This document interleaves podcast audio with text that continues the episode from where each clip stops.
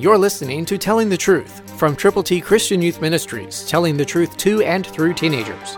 Here is Triple T founder George Dooms. Believe on the Lord Jesus Christ.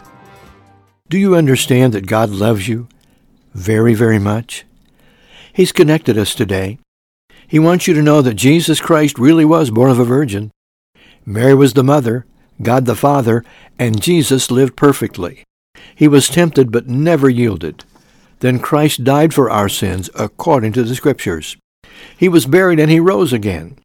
And now he is interceding at the right hand of God on your behalf and my behalf. And because Jesus is who he says he is, he's promised to return. Let's not be boastful about what we're doing to share the gospel with people, but rather, let's give God all the glory. Second Corinthians ten eighteen, New King James says, "For not he who commends himself is approved, but whom the Lord commends."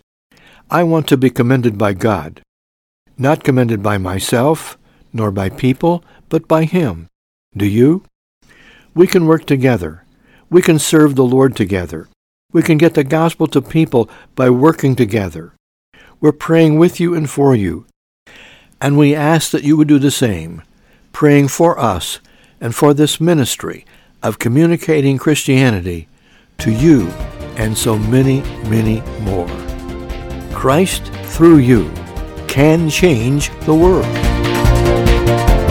For your free copy of the Telling the Truth newsletter, call eight one two, eight six seven, two four one eight, eight one two, eight six seven, two four one eight, or write Triple T, thirteen thousand U S forty-one North, Evansville, Indiana, four seven seven two five.